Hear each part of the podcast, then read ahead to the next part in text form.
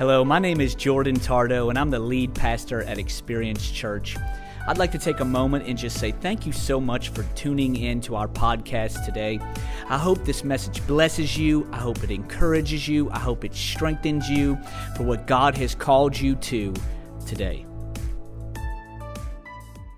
We are in a series called Be- Beatitudes. I want to talk to you from Matthew chapter five and verse four today. It says, "Blessed are those who mourn, for they will be comforted." Blessed are those who mourn, for they will be comforted. Now, the term blessed here, just a couple things as we talk about the Beatitudes. There's a couple things, a couple that you, I would love for you to know that I've shared last week, kind of starting the message I want to share again this week. This word blessed oftentimes is translated not as rich.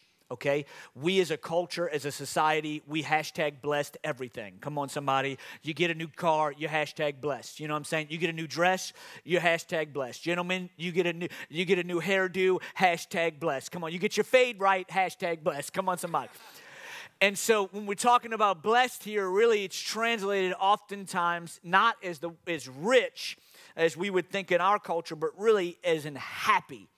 And not happy like you and I think, where it's circumstantial happiness, meaning if you have a good meal, you're happy. Y'all know what I'm talking about? You're hangry, you get some food, you smiling from ear to ear. Come on, somebody, you know what I'm talking about. If if, you're, if your spouse is in the room, you definitely know what we're talking about, because your spouse be hangry, and you feed them, next thing you know, they smiling, they kissing you, they loving you. Come on, somebody.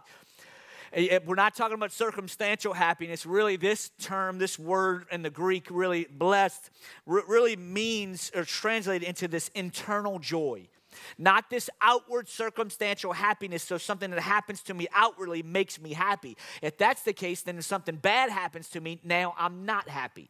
That's not what he's talking about when he talks about blessed throughout this entire series of the sermon. He's talking about blessed, meaning I have this internal joy that is in me no matter what goes on around me. Make sense? And so we're talking about blessed. Also, another thing about it is every one of them, as you see in this one, it says, for they will be. Every one of the, the, the Beatitudes, all eight of them, ends with they will or for theirs will. It's all about this opportunity for us to be able to obtain what it is he's talking about. He's not just saying you can you can hope to get these things. No, he's saying, listen, you are blessed. You're, you have this internal joy for those who mourn, for they will. They will receive. They will obtain and be comforted. Make sense? Make sense? And so this is what we're talking about today. So when we're talking about blessed, we're talking we're not talking about rich. We're talking about this internal joy. And then for they will, meaning that we can receive this, this or obtain this comfort. Now, this is an interesting com- concept and an interesting message that Jesus is preaching, because he says, blessed are those who mourn. Joy is or comes or has, someone has joy for someone who mourns. Doesn't really make a lot of sense. If you really think about it, it's really an oxymoron. He says there's joy for those who are sad. Kind of strange. Okay, what's happening here? Well, we want to break that down, talk a little bit about that, but oftentimes, and again, we, we see that he says joy comes to or those who mourn, because they will be comforted. So even when we mourn, we know there's this joy because we know we serve a God who will comfort us. Does that make sense? And so I want to break that down to you today. I want to talk to you a few things that I see from James chapter one and verse two.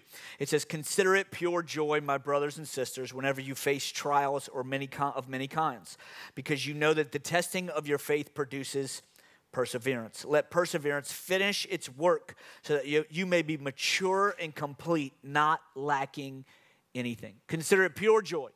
Consider it in this internal joy, this happiness, brothers and sisters, whenever you face trials or many trials. Now, I'm going to be honest with you. I would say ninety-nine point nine percent of Christians in our world today struggle with James chapter one, verse two. Come on, somebody. We are not walking out the James chapter one, verse two very well. You know what I'm saying? We're walking out the, you know, by his stripes we're healed. You know what I'm saying? We're believing in our hero. We'll walk out, you know, that that we believe in him, and he through him we can do all things. And so we're working out. We're like, oh, yeah, I can do all things through Christ. Put that extra five pounds on there. You know what I'm saying? And so we'll walk out that one real well as Christians. But oftentimes, James chapter one, verse two, as Christians, we struggle with. That, that we would consider it pure joy when we walk through many trials, not just one trial. Now, I want to talk to you a little bit about this, and that really where we see this is this is what I want to tell you today. Point number one is we have to understand bad days happen. Now, I hate to be the doom and gloom pastor. I feel like lately I've been the doom and gloom pastor, but it's okay. I feel like oftentimes we can be so encouraged with different things online and through things, people, that oftentimes we don't get a reality of what Christian life is like. Like, Christian life does not mean just because we serve Jesus does not mean we're going to be floating on cloud nine all day. It doesn't mean we're not going to face hard times. It doesn't mean that we're not going to have bad days. It doesn't mean that you're not going to walk through something where you you get to work and your boss yells at you. It doesn't mean that, you know, you, you're going to get through an opportunity where a, an unexpected bill happens. Bad days happen to all of us. It could be something as simple and as, as, as, as, as simplistic or as, uh, as natural as a boss yelling, but it could be something as tragic as losing a lost one. It could be something as tragic as having a miscarriage. It could be something uh, as simple as having a flat tire. There are all different things that happen throughout life where bad days happen. Well, here's what I know and what I've seen in the thirty-seven years that I've lived on this planet. Bad days happen to non-Christians, and bad days happen to Christians. I haven't seen it one way or the other. I haven't seen it because people aren't Christians. They have it and they're living it right and there's no bad days. I haven't seen people that are Christians that are just living the dream and literally every day is just a, a paradise. Now, people may say their life is perfect. Let me tell you something. Run from that person. Come on, somebody. Bad days happen. He says, consider it pure joy when you face many trials, meaning there will be bad days that we face. There will be things that we walk through that we do not like. But the great thing is, for those that mourn, we understand we will be comforted because we know there is joy even in difficult days because we know we are, have the opportunity to experience God. See, as Christians, we have something different than what the world has. We have a Savior and a God who is close to us. And so now when we face hard times, when we face down days, when we mourn, we're not just mourning. Now we understand we can be comforted because we can experience God because He loves us and He cares for us. And we're His sons and we're His daughters. We have to understand bad days happen. Nobody likes a bad story. I've never been with someone to the movies and the, the storyline is terrible and they're like, this movie's awesome. I've never been reading a book with someone or someone recommend a book to me like, hey, have you read anything good? And they're like, let me tell you something. I'm reading this book right now. And the story is absolutely terrible. You should read it. I've never met somebody that likes a bad story. And so what do we do naturally? It's just human nature. We like good stories. We like feel-good stories and feel-good movies and feel-good books. We like, we like good stories. Now, here's the thing. We can oftentimes bring that into our lives. And the lie can be where, oh, I got to hide or I got to work through this struggle on my own because this is a, this is a bad part of the story, and I don't want everybody else to know about this. And so now my bad day, see, bad days are, happen, but when bad days create or cause us to become isolated, that's when it can become a negative in our lives. It can cause us to become isolated, and here's what isolation does. Isolation can put us in a place of darkness in our own mind, our own soul. It can put us in a place where we start to mentally get to a place of darkness, or our soul is a place of darkness. And so we have to be careful. Just because I have a bad day doesn't mean I can be stuck in my bad day. We all grieve. We all have gone through, many of us in this room or online, we've gone through major tragic moments in our lives. And it's okay to grieve. It's to, that, that is, actually, I believe in grieving. I think it's part of our process of healing. But if we get stuck for years and years and years in the grieving process, there's this darkness that comes over us. There's a darkness that fills us. Anybody know what I'm talking about? Because we can't allow ourselves to become stuck. Why? Because we have to then, we can't just mourn. We have to give it to God. And as we give it to God, we can't just have bad days. We have to give our bad days to God. Why? Because then He is able to comfort us to allow us to continue to be who He's called us to be. Does that make sense? It's so important that we would understand this. That again, I can mourn my bad day, but I can't get stuck in my bad day. And I love this. The lie of this concept is that I'm the only one that has a bad day. The lie of this is nobody else understands. Nobody understands what I'm walking through. Nobody else understands the divorce that I walked through. Nobody understands losing a child. No one understands infertility. No one, and so the concept can be, uh, nobody understands this, but I love this because he says, James says in chapter one and verse two, he says, consider it pure joys, my brothers and sisters. He leaves nobody out. He doesn't say, consider it pure joy, my brothers who are eighteen years old. He doesn't say, consider pure joys, my sisters who are over thirty. He says, consider it pure joy, my brothers and sisters. Everybody, everybody, every single person, I want you to know, you will face many trials. And so we got to block out the lie that says, I'm by myself, I'm the only one who understands, I'm the only one that struggles, I'm the only one that walks through a bad day. No, that it creates isolation, and then that can cause us to get into a dark place. God wants us to say, okay, just because we have a bad day doesn't mean we're the only ones having bad days, but we need to walk together, fighting together, praying for one another so that we can continue to see God move in our lives. Does that make sense? James chapter one and verse two and three, it says, consider it pure joy, my brothers and sisters, when you, whenever you face trials of many kinds, because you know the testing of your faith produces perseverance. You know that the testing of your faith produces perseverance. The second thought I have is pain isn't always bad. Pain isn't always bad because you know that the testing of your faith produces perseverance. There is a pain that's bad. There's a pain that hits us where we, we physically or emotionally get into something and something hurts. And this pain hits us and it gives us a warning sign, a flag, if you will, that tells us something's wrong. Something happened. If you're playing basketball, I've done it many times, you twist one of your ankles, your whole body goes into uh-oh mode when you twist your ankle. And your whole body tells you something is wrong. But that doesn't mean all pain is wrong. See, the lie is this, that all pain is wrong. Here's what happens. When we think that way, then we'll run from pain that's caused or God is trying to use to cause us to grow. There is a pain that, yes, is warning us that something's wrong. But there is also a good pain, and that is to, to show us that we're growing. You ever been working out with somebody? Fellas in the room, you work out, they stick out their chest, you know what I'm saying? I was just in the gym the other day, and, you know, this one dude, he was on way too much pre-workout. Praise God, if you're in the room today, I love you. You had, you had too much pre-workout, you know what I'm saying? But he was a yeller. He was, he was, whoo, every time he hit a gym, whoo, I mean, he was just, whoo, every, I was like, dude, chill, you know what I'm saying? I hear you through the headphones, you're, whoo. He'd be pumping. He was going. But here's the thing. When you work out and you're, you're, you're pushing yourself that hard, well, here's what you want. You almost enjoy, actually you don't almost, they do. You enjoy the pain of being sore from working out. In fact, they'll work out, they'll change their routines just so that they can feel the soreness of working out. I'm like trying to do the same thing, lightweight, lightweight. So I don't have to feel any soreness. I just do it so I can eat junk food.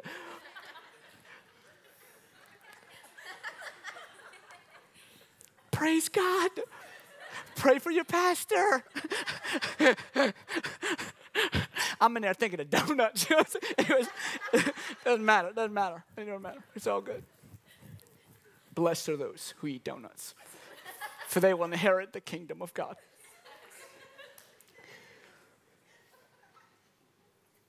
I lost my train of thought. Y'all got me thinking about donuts, praise God. I gotta chill. And so here's the thing though, people will change their workouts, they'll change their opportunity because they wanna feel the soreness, they wanna feel the pain. Why? Because the pain is a sign of growth. Actual, like for real physical trainers will tell you if you don't feel the soreness, if you don't feel the pain, they'll actually say you are not growing. It's the same thing spiritually. Oftentimes, we think pain automatically goes to the thought process of it's wrong, it's bad, it's harmful, means something's not right. And so we'll run, we'll hide, we'll try to cover, we'll try to move away from the pain when really God has maybe brought that or allowed that to happen to us because He wants us to grow through this situation. God may allow us to go through a relational pain because He wants you to grow relationally. It's just okay. I know I'm the Debbie Downer pastor. Praise God. You got to love me anyway. We'll eat donuts and comfort each other.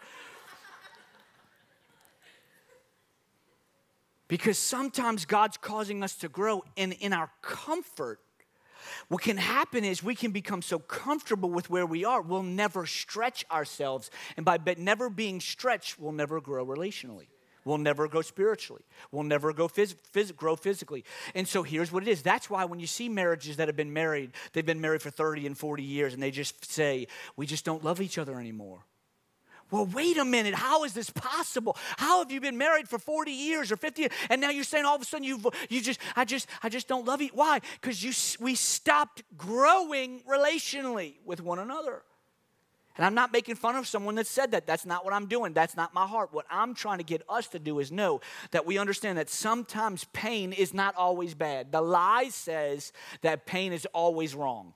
It means something's always wrong, and that is not true. In fact, I'll say this. I think sometimes pain could just be God not giving us what we want.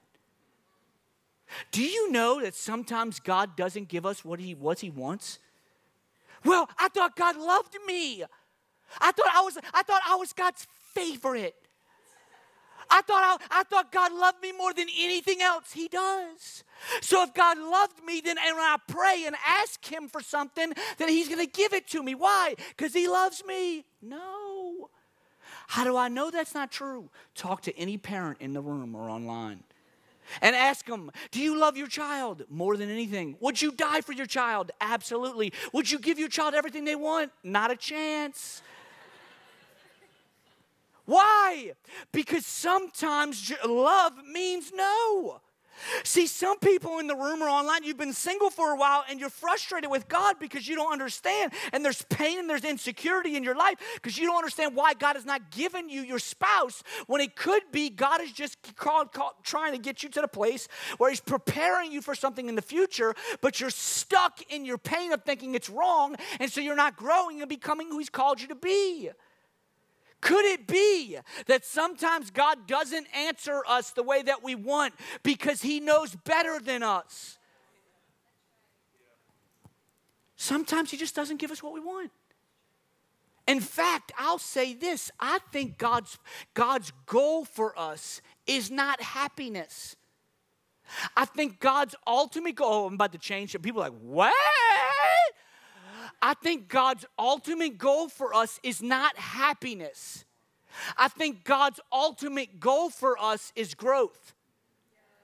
And so he knows growth will bring the joy that we're talking about. But we are so caught up in circumstantial happiness that we miss the growth because we're running from the pain. Does that make sense?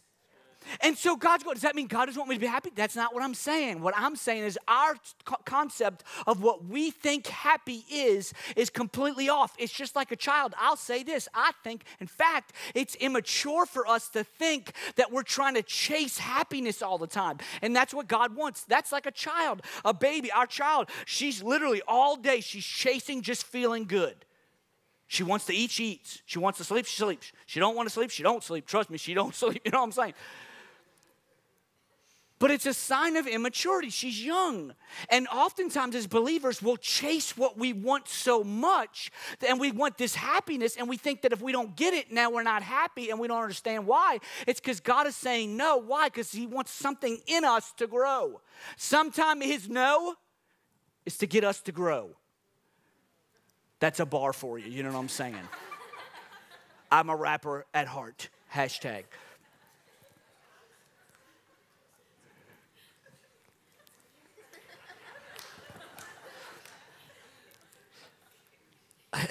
Y'all got to stop. Pain, pain isn't always bad.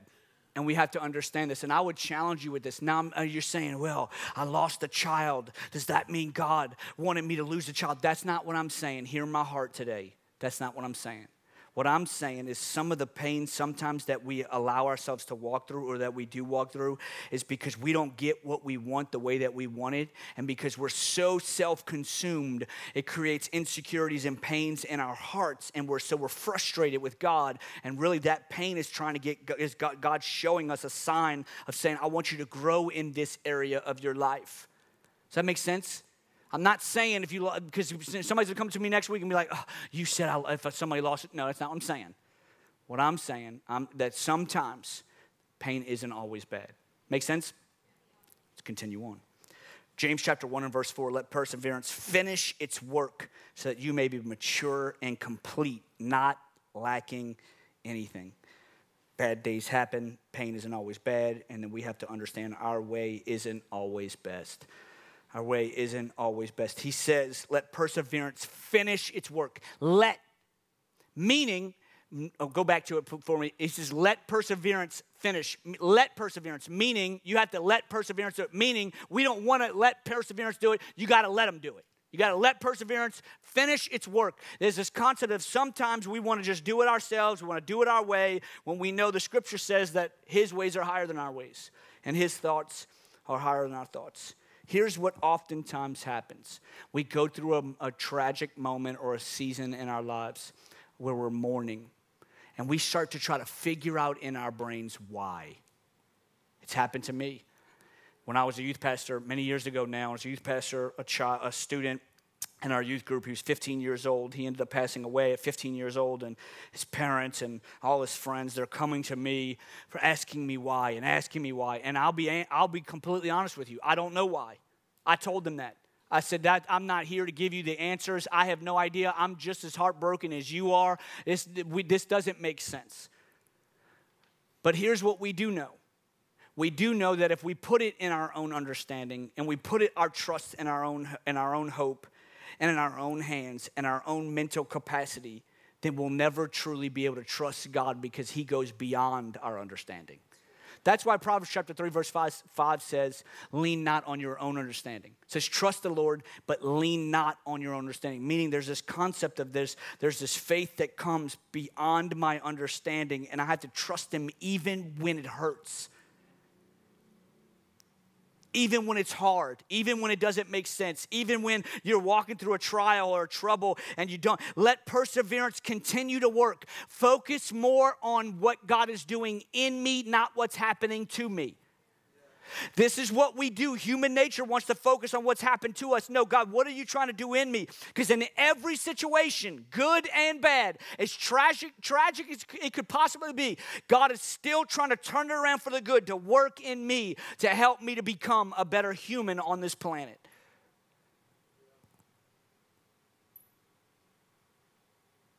We oftentimes will get to the concept where we think, well, we know best, and we got to figure it out.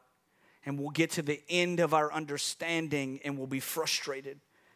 And then we're caught up, we're stuck in this grieving process, and this is where the darkness overtakes us, and then we're never to be able to we're never able to be comforted because we're so caught up in thinking we know to understand, or we need to understand why, or we want to understand why, and it can cause us to get to a place where again darkness is in our soul. Second Corinthians chapter two and verse one. Um, excuse me, verse eight, not verse one, chapter one. It says, we are under great pressure, for beyond our ability to endure, so that we despaired of our life itself. So that we despaired of life itself. Indeed, we felt we had received the sentence of death. But this happened that we might not rely on ourselves, but on God, who raises the dead. He has delivered us from such a deadly peril, and he will deliver us again. On him we have set our hope that he will continue to deliver us.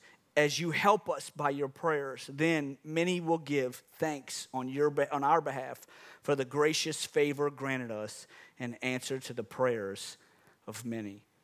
The scripture says that blessed are those who mourn, for they will be comforted. How? How does he turn mourning to comfort? I see right here in this scripture three quick things that I want to as, want to talk about as I close today. But it says, for this, this in verse nine, for this happened that we might not rely on ourselves, but on God who raises the dead. This happened that we may not rely on ourselves, that we would take our understanding off of ourselves and we would put our reliance, our dependence on him. How does God turn mourning to comfort? He does this, and I remind myself of this, and you should remind yourself of this when you walk through a bad day, no matter how big or small that day is. One, we remember God is near me. God is near me. I love this scripture in Psalms chapter thirty-four and verse eighteen. It says, the Lord is close to the brokenhearted. The Lord is close to the brokenhearted. Do you know the scripture doesn't say the Lord is close to the sick? Do you know the, the scripture doesn't say the Lord is close to believers? You know the scripture doesn't say the Lord is close to the addict. The Bible says the Lord is close to the brokenhearted. Now, you're saying that you're saying that God's not close to Christians? That's not what I'm saying. Are you saying God's not close to the addict? That's not what I'm saying. But I'm saying the Bible specifically speaks and says the brokenhearted. Why? Because it shows us there's this net, uh, another level of experience with God that you only receive with a broken heart. How do I know this? Talk to anybody that's truly walked through a broken heart. And oftentimes in our culture, our society, we think broken heart means you had a bad relationship and your heart got broken. That can be the case, but I'm talking about tragic in your life. I'm talking about where you lost a child. I'm talking about you lost a parent. You lost a family member. I'm talking about something that's tragically caused you to heart to be completely broken. Talk to that person, and if they're a believer, talk to them, and they will tell you things like, God is the only one that got me through this. They will tell you things like, even the world will say things. It's crazy. I'll talk to people as a pastor, and I'm like, oh, man, I've been praying for you. And they'll say, yeah, I've been feeling the prayers. Well, strange, you don't even know God. What do you mean you've been feeling the prayers? Why? Because the Lord is close to the brokenhearted. Why? Because he desires to be close. He, he desires to be near. Why? Because here's what we know. You can't rely on someone who is far from you. If I need somebody in five minutes from now, I can't rely on somebody in California. I need somebody here, right near, close, right with me, close to me. And this is what God does. How does he turn mourning to dancing? Um, and more, yeah, dancing too. Mourning into comfort. He comforts us because he's near us. When you walk through a bad day in your life, when you walk through something tragic in your heart, let me encourage you, God is near to the brokenhearted. He, he's close to us. Second Corinthians chapter one and verse ten, it says, he has delivered us from such a deadly peril, and he will deliver us. On him we have set our hope that he will continue to deliver us. He has delivered us. He will deliver us. And he will continue to deliver us. He has delivered us. Taking moments and remembering, God, you got me through before. I had a bad day in two thousand five or in two thousand eight or two thousand ten. God, I had a bad, God, I had a rough time. There was a tragic moment in my life then. God, you got me through then. You delivered me then. I know you'll continue to deliver me. How does he turn mourning into comfort? Because we know and we trust, and it's different than the world. The Bible says that we grieve different than the world does. Why? Because we know we serve a God who will deliver us.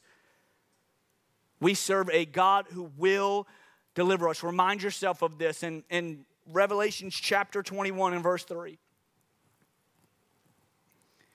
says, I heard a loud voice from the throne saying, now the dwelling of God is with men, and he will live with them.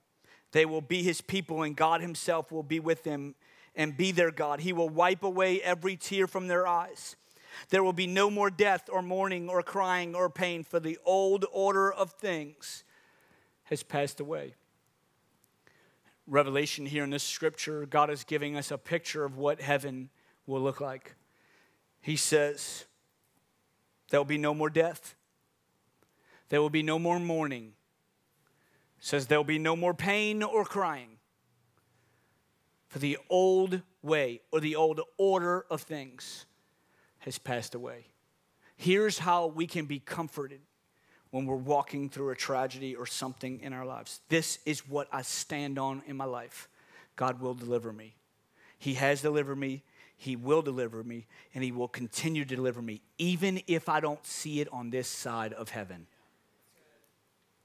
We may not get and see the answers that we want on this side of heaven, but I promise you this, the pain that we walk through in this moment, we will not carry on with us. We will leave it in the grave, and we will come up, and we will be in heaven. And let me tell you something. We will have new heavenly bodies, and there will be no pain. Come on, fellas, with the back pain. Come on, somebody. You're trying to get up weird. You know what I'm saying? You're like, oh, God, help me. Deliver me. He might. It might be when you get to heaven. But let me tell you something. You're going to be looking at your wife like, yep, I'm good. My back's healed. Let's go. Not in that way, you weirdos. Y'all took it wrong. Y'all took it wrong. That was weird. Okay.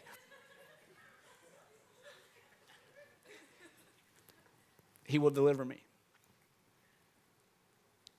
Oftentimes, we expect answers from God. We, oh, I'll say it this way. Oftentimes, we think deliverance from God means immediate. He will deliver me. He has delivered me. He will continue to deliver me. Continue means I'm in the process of being delivered. That process may be when we get to heaven. And let me tell you something, as Christians, as believers, as humans, that's got to be okay.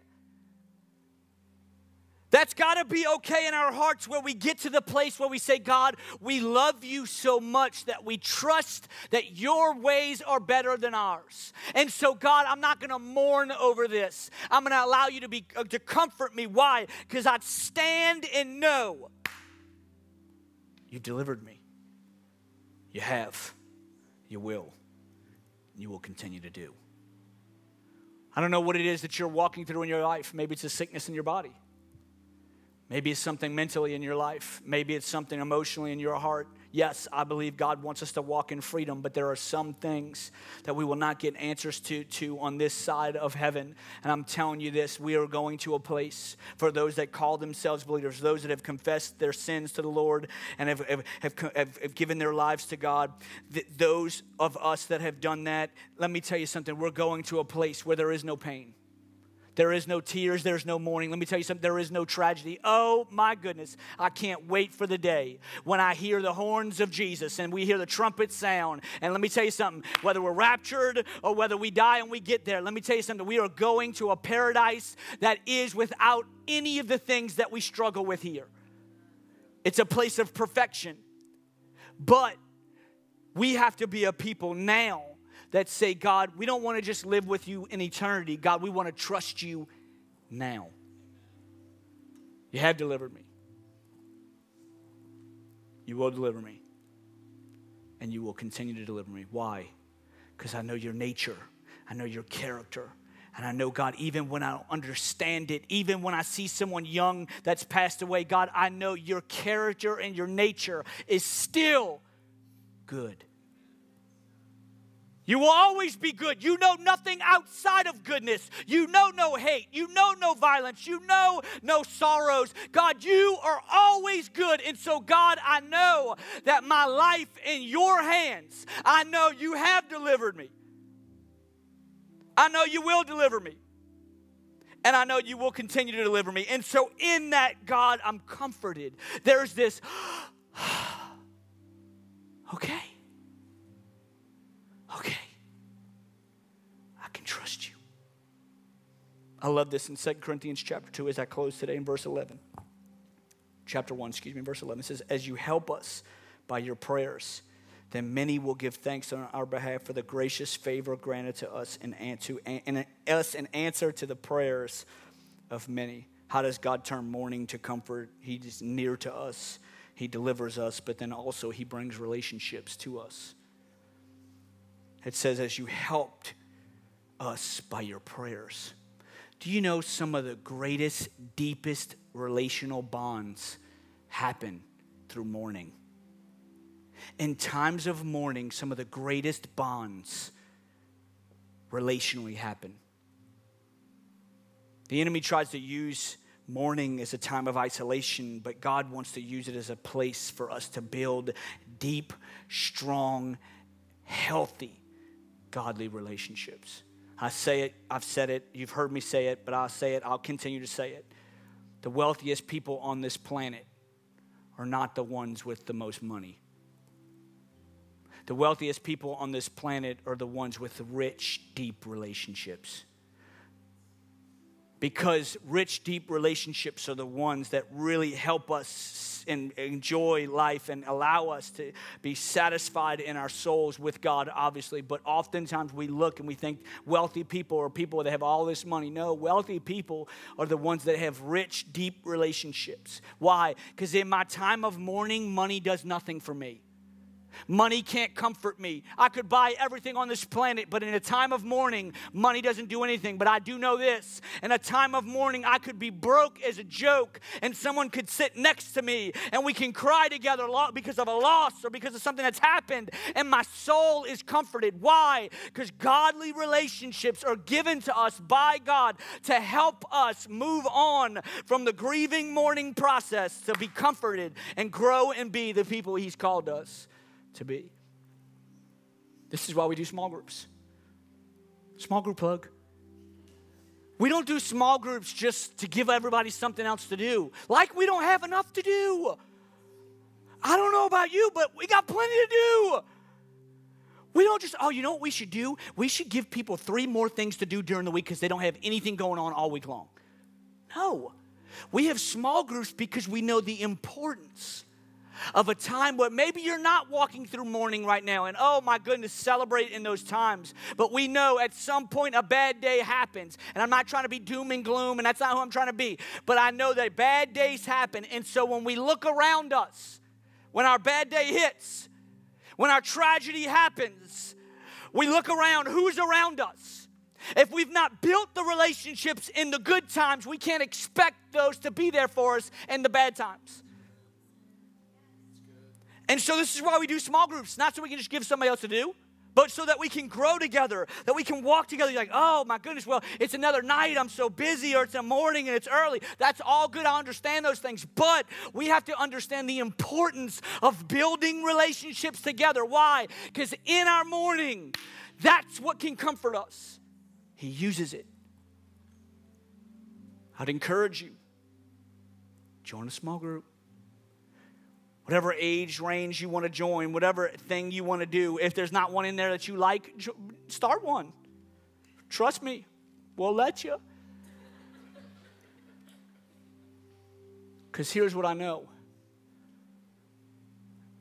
Blessed are those, an internal joy to those who mourn, because they'll be comforted. How? Because we know God is near. We serve a God who is not far, who's not just sitting in heaven and just far. In fact, the Holy Spirit, the Bible says, has ascended from heaven. And now He's here with us day in and day out. We don't just sing songs about the Holy Spirit because it sounds good and we're like, ooh, no. We sing songs about the Holy Spirit because we know He is here on this planet, God on earth, as a helper to walk with us through every time of our life. He's near. He comforts us because we know He delivers. And He comforts us because He brings godly relationships around us. Can I encourage you?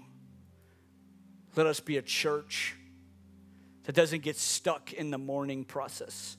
And again, I'm all for mourning. I'm all for, I'm for grieving. I understand it. But let's not get stuck in those, those, those times. Let us get, be a people that say, you know what, God, we want to move on, and we want You to begin to comfort us, because we know as You comfort us, we'll become the people that You've called us to be. Amen? Can we pray today, Father? I thank